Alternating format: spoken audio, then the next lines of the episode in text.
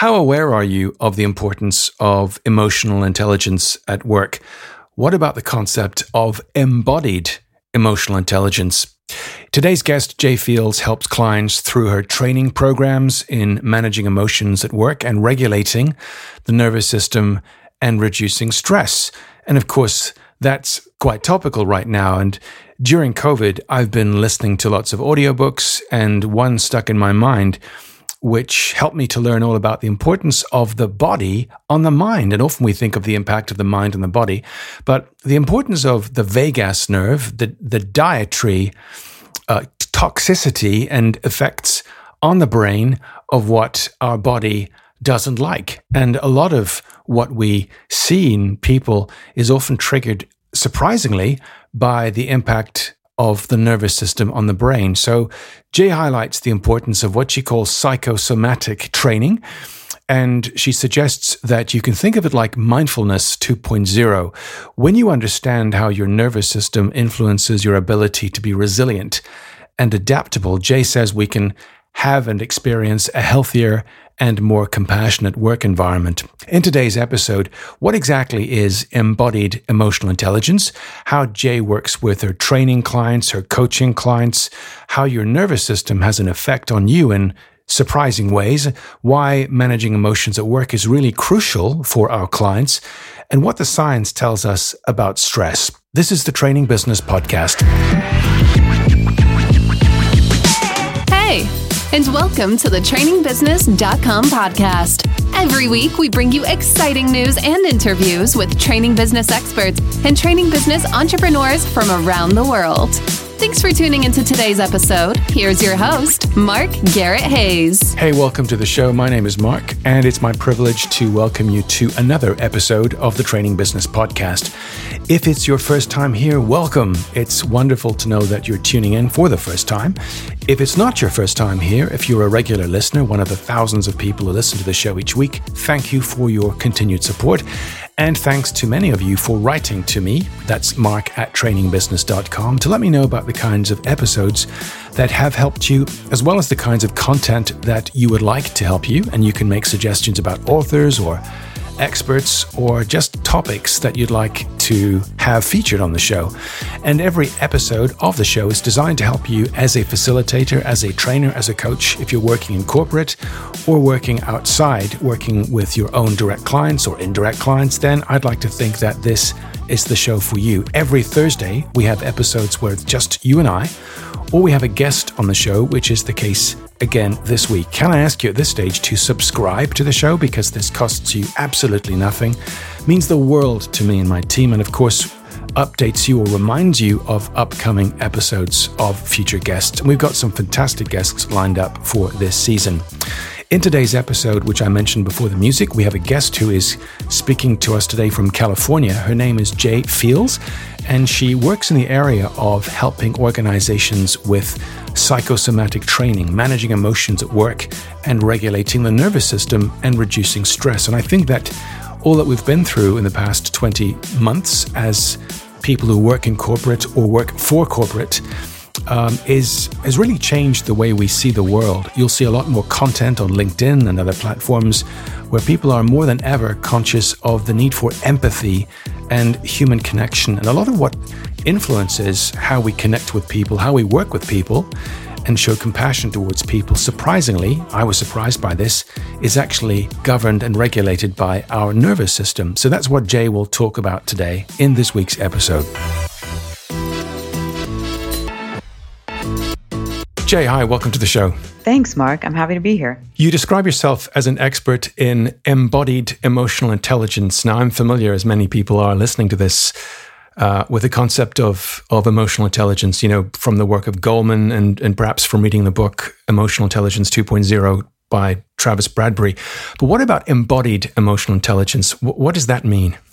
Well, it just highlighting this aspect of emotions that is emotions have a physical component to them you know think of last time you were angry versus the last time you were sad and that they have a, a different physical sensation that, and experience that go with them and so bringing together emotional intelligence and somatic intelligence is a way of uh, more skillfully working with our emotional intelligence. Okay, so I have to ask what you mentioned the word somatic. Now, for people listening, they might go, What did I hear? Somatic? What is somatic? so it comes from the, the Greek word soma, uh, which is body. So it's of the body. So we're talking about um, embodied or from the neck down intelligence. Okay. So um, things like, I suppose, the emotional impact from almost the, the, the body up to the neck rather than what most people think of is traffic one way down from the from the mind to the body.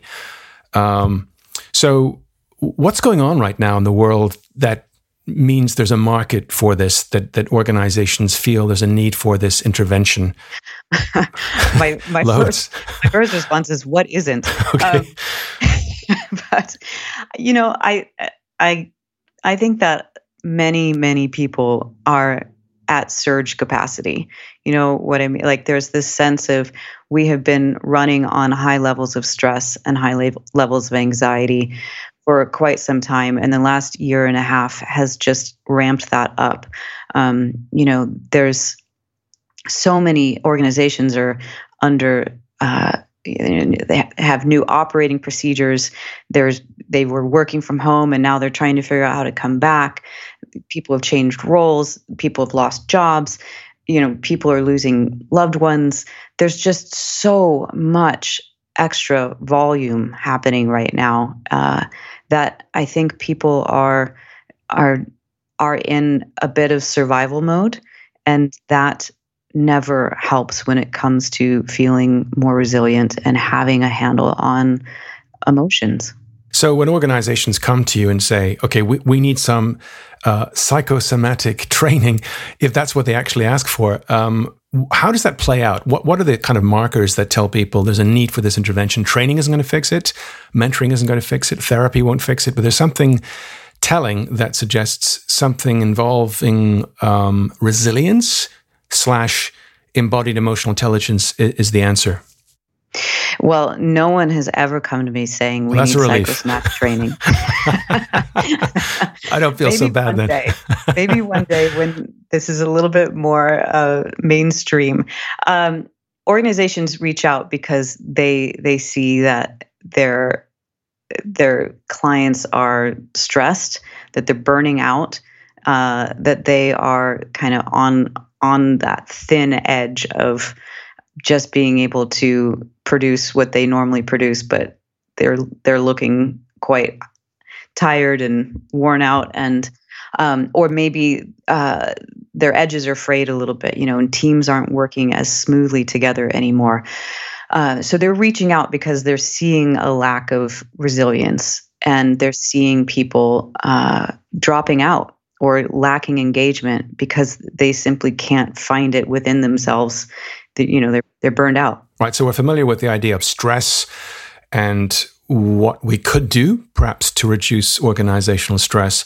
Um, i want to dig into the science a bit. So let's talk about how stress manifests itself uh, particularly in interpersonal relationships at work. Um, your angle i guess is that the nervous system's response affects work relationships directly Correct. Yes. And so, you know, just basic science science here. We have the autonomic nervous system, which is the part of our nervous system that is constantly and forever reading our external and our internal environment to see if we feel safe or we feel threatened or we feel in danger. And depending on the message that we get, whether it's an accurate message or just the one that we've perceived, we're going to have a different response in our nervous system. And so the the three different responses are if we feel that we are in danger, we're going to have a, what's called a sympathetic response, which essentially means we get um, motivated to fight or flee. There's there's a sense of mobilization. Um, if we feel like we are in threat, there's an immobilization response, more of a, a, shutdown or a freeze. If we get the message that we feel safe, that we're in a you know an okay place, and these people are friendly and we're not in danger or threat, our nervous system has a social engagement system. And that's where we're able to stay engaged and stay curious and stay communicative and collaborative. Um, you know, that's that's humans at their best, as opposed to humans in some sort of uh, response to I, I have to make myself safe. You know, I have to either get away or or shut down or fight back. And as you can imagine, any undertone of fight, um, flee, or freeze is not a great place to work from. So, if I'm thinking as a leader of of people, I'm seeing perhaps people not cooperating. I'm seeing them not getting along, not being creative. Are there any other markers that that suggest that there's um, not something technical at play here, but there's something to do with people's nervous system? Training won't fix it. So that there's no point giving people more information. I need to work on how they uh, perhaps unconsciously, subconsciously uh, interact. And that's something I definitely can't do. I'm putting my hand up here. That's way beyond me. But for people who are listening and saying, okay, this isn't a training solution, it's something deeper than this, subliminal, subconscious. Um, how does that work? Yeah, I mean, I think one good marker is if you've done trainings and the the information is not being applied right? Because it's one thing to understand something cognitively, it's another thing to change behavior. And typically, changing behavior is where the nervous system can trip you up.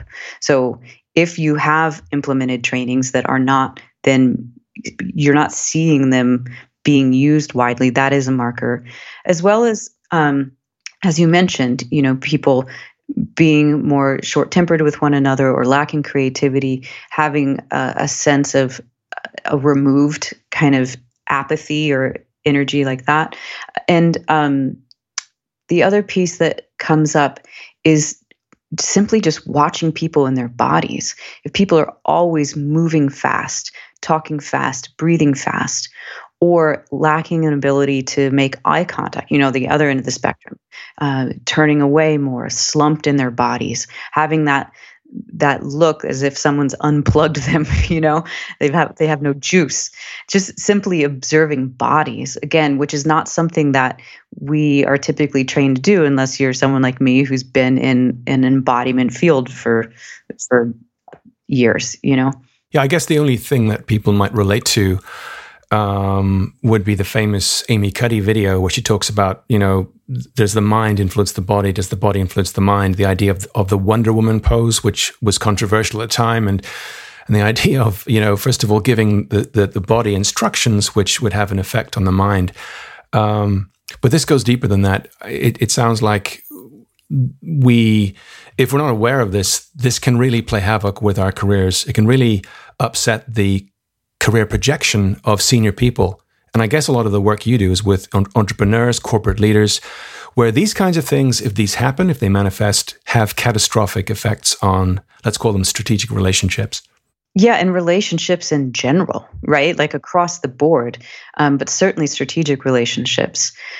Yes, and so it's that it's that sense of you know most people have been taught that if you're if you're smart and you're skilled and you're capable, you're going to succeed. But I think we're we're missing not just the emotional intelligence, but that embodied intelligence. And if you don't have access to that, kind of like what Amy Cuddy was saying, it will uh, it can wreak havoc. So you're known, I guess, for your courses on managing your emotions at work and regulating your nervous system and reducing stress very promising titles. And, and I think I, I often need those things myself because given what many of us as consultants, as, as trainers, as facilitators have been through in the last 20 months, it's been hyper stressful. Um, if, if we want to work on ourselves, um, how do we go about doing that? Apart from taking your course, of course. How do we manage our emotions working with clients and reducing our own stress? Well, it is a it's practice based. So it isn't just something that you under you know you get learning and then you understand it and all of a sudden you're off to the races. It's about connecting on a conscious level to your embodied experience moment by moment. And not at all times, being able to know, for example, right now, are you sitting or are you standing you know where are you feeling pressure on your body if you're sitting can you feel the connection of your feet to the ground when you do that can you feel where your arms are in space right? Are your hands cold? Are your feet cold? Do you have a headache? Is your breath moving fast? Is it moving shallow? Just very basic level of understanding what's happening in your experience um, is the very first place to start. Because if you don't have any connection to your experience in your body, then you don't have the information to then work with with the practices. Um, so the practices are are things like shaking, right? When I get when I get nervous, like many people, my energy increases. You know, I get that kind of buzzy, shaky, vibey feeling. And for me to shake my arms, shake my legs, you know, take a helps to to dismiss some of that energy. So I have to be aware that it's there in the first place because if I'm not aware that that buzzy vibey energy is there, doesn't mean it isn't there. It just means I'm not aware of it. And it would start to influence you know i might get shaky or my voice might uh, i might speed up in how i'm talking or i might come across as looking a little bit hyper you know to the person i'm with so how do people work with this? The very the very basics of it are start having check-ins with yourself once an hour you know see what do i feel in my body right now? These are how you'll start to know things like oh maybe it's been too long since i've taken a bathroom break. Maybe i need some water. Maybe i actually could use i could benefit from getting up and walking around right? We once we get into work mode it's not uncommon to just become ahead so if we think of translating this into a, a, product, which you've done successfully, how do your experiential training programs and one on one implementation coaching solve these challenges practically for corporate clients? I think the beginning is, the, or the first part of it is just giving the idea that first off, your body can be an ally. Uh, and it can also be an enemy. Um, and secondly, to change the mentality about how we behave when we're under stress. We tend to uh, have a lot of judgments about our own behaviors and the behaviors of others when they're under stress. And if we can take out the stigma and we can put it into context of this is exactly what your nervous system is telling you to do, right? This is this is adaptive in some situations, maladaptive in the situation you might be in. So let's let's take away the stigma and get down to the the nitty gritty and to the practices. So in the trainings, we start with uh, the science and we start with the the why, and then we go into the how. And it really is about in, integrating these these practices and coming back week after week to do them together. So it's not a it's not a one off training. Uh, it's a here's here's the science, here's why we're doing it, and then here's the stuff you just kind of have to keep doing. Um, one of the things I'll often say to folks is, you know, if you brushed your teeth this morning, you probably didn't say to yourself afterwards, okay, well, I'm good on that for six months. Right? like, like whoop, good there. No, you have to keep doing this stuff in order to have the ongoing benefit and, and care that they're that these practices are designed for. I'm thinking of what I've seen a lot on LinkedIn recently, which is this it's perhaps changed since COVID, a lot more, you could say, human sharing, people talking about their experiences, their stress levels, what's happening with their family, with their kids, etc.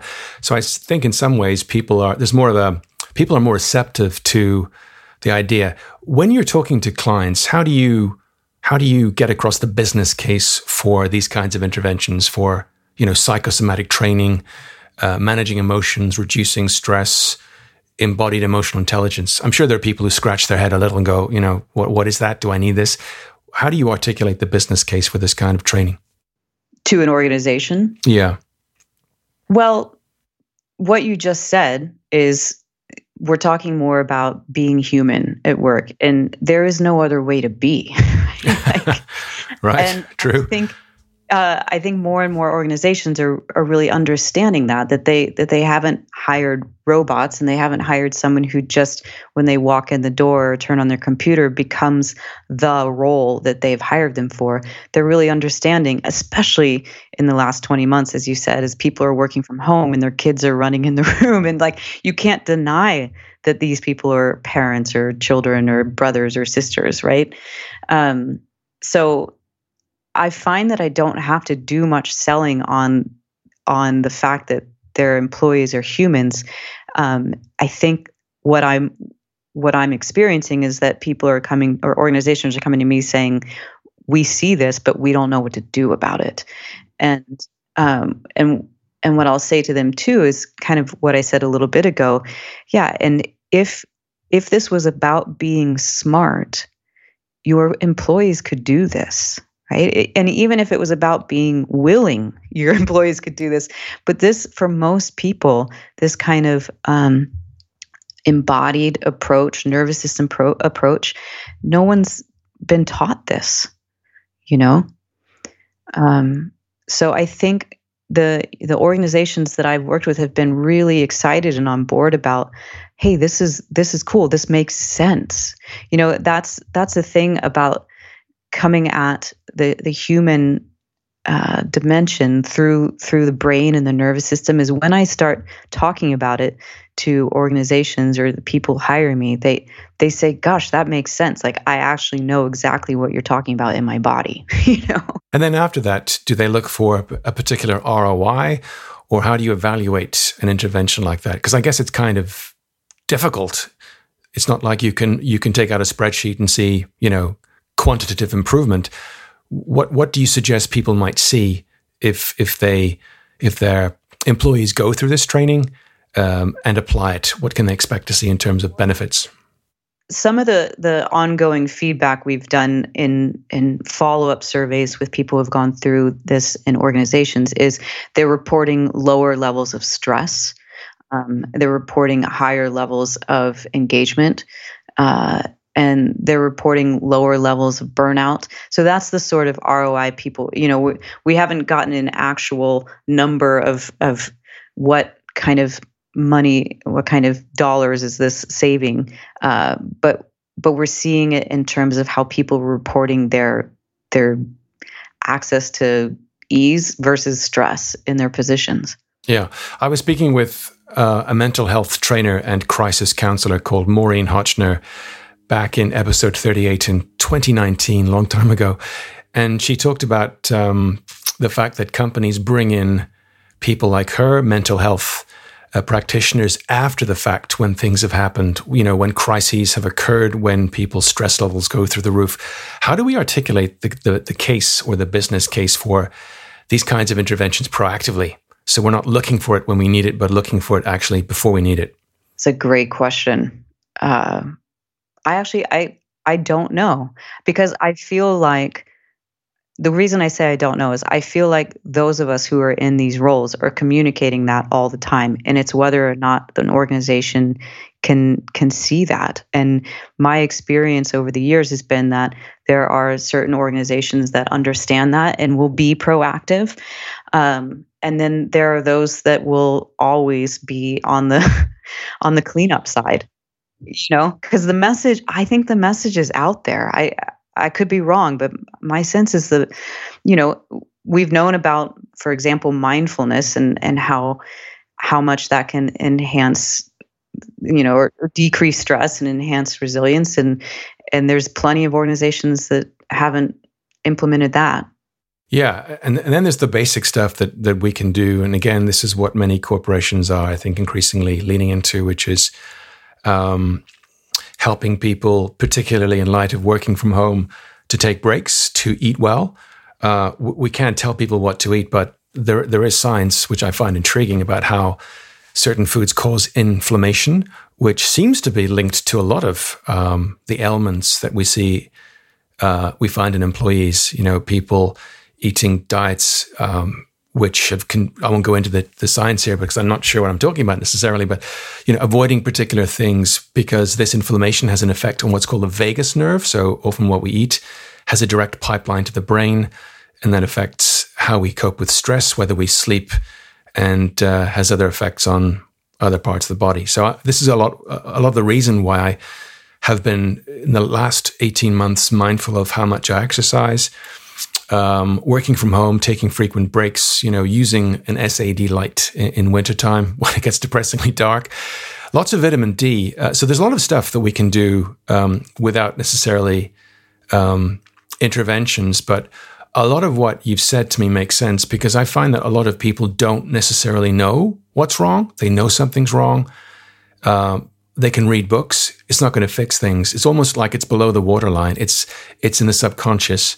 So what you're trying to make people, I guess, aware of is is the signal that something needs to change. And if we don't do this with our employees, um, we we find things like employee churn, stress levels, and and even worse things. Yes. And and again, there is so much information about out there about the benefits of exercise or eating right or how much sleep you get. And all of that is really positive and useful, except it really depends on what the person's nervous system and stress level is. So let me give you an example. If I'm if I'm at that place where I've just been running, running, running, running. And I am run so ragged that I'm now in that immobilized response where I feel apathetic. I feel disengaged, disconnected. And look, usually this doesn't actually show up at work. It shows up as soon as we get home from work or as soon as we shut the computer down from the evening, you know? So if I'm in that place where I'm low energy, disconnected, to to go exercise is a big leap for me.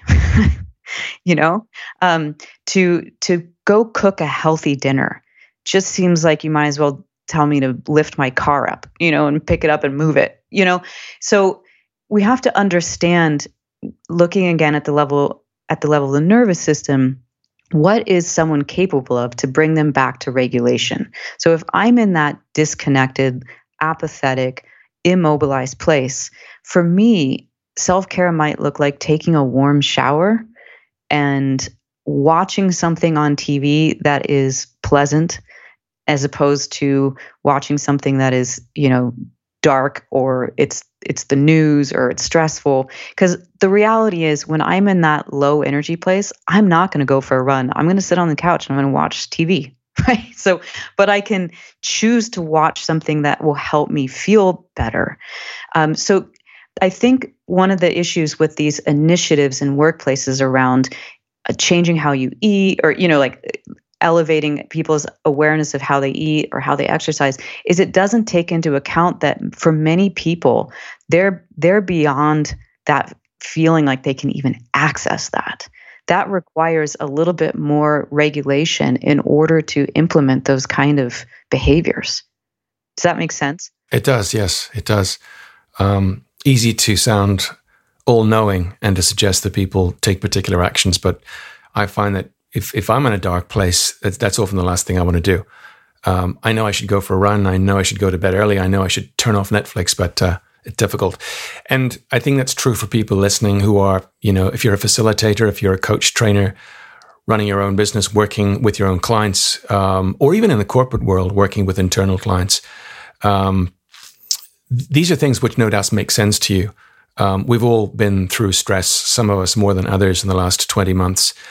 Um, if people want to find out more about, you know, psychosomatic training or experiential training involving things like resilience and reduction of stress at work, where would you point them? Mm, great question. Um, there are a couple of people out there doing really great work. Uh, Wendy Palmer is is someone who does embodied leadership training. Uh, the Strozzi Institute, as S T R O Z Z I, um, someone who I've done a lot of work with, who's a, a dear friend uh, and a great leader in this world, is Amanda Blake, and and she has a book out there called "Your Body Is Your Brain," and it really talks about this connection in in a in a work setting. Um, and then in terms of nervous system work, there's Irene Lyon, L Y O N. She does great work in terms of teaching people about uh, the effects of trauma and how to work at the level of your nervous system. Um, and Deb Dana is a wonderful resource in terms of understanding this vagus nerve that you that you mentioned earlier and how it links to these three different states of our nervous system and how to access um, access ourselves in each one of those states to move towards more regulation and, and less stress. And you're being very modest, of course. Then there's j-fields.com. there is that too, yes. So on my website, j-fields.com, um, you have access to the LinkedIn learning courses. You can get to them from there. And my own um, coaching program. I have one-on-one coaching and a group coaching program called Yours Truly, which is really about how to implement this information in a relationship setting, a relational setting, whether it's your work work relationships or your personal relationships. Because as you said earlier you know if if you don't have a, a, handle on the the stress level and what your nervous system is telling you it, it wreaks havoc in those places. So those are uh, a, kind of a different um, application than what you would get in the linkedin learning courses. Great. Jay thank you so much for being my guest today on the show. Thank you so much mark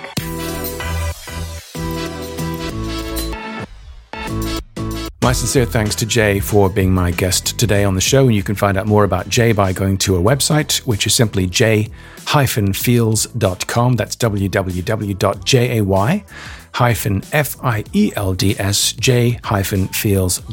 Jay, towards the end of our chat today, mentioned a couple of other consultants and experts in the field. And I will, of course, be including the links to those sites on the episode page on trainingbusiness.com. If you've not checked out trainingbusiness.com, you'll find some content on there. If you have an article you'd like to submit to share your expertise with the world, please get in touch. And of course, you've any if you've got suggestions for content, episodes, guests, please keep those coming. Mark at trainingbusiness.com is my email address. I reply individually and personally.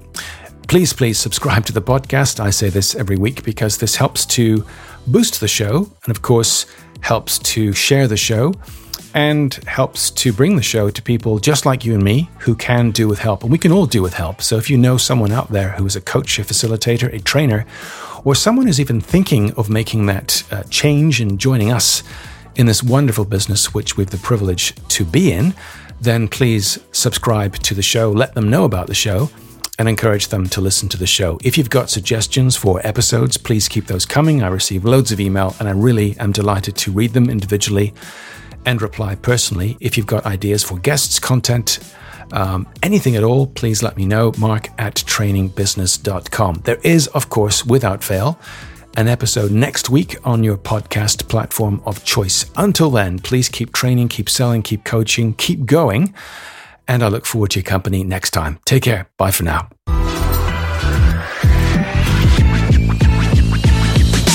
Thanks once more for listening to this episode of the trainingbusiness.com podcast. See you next time.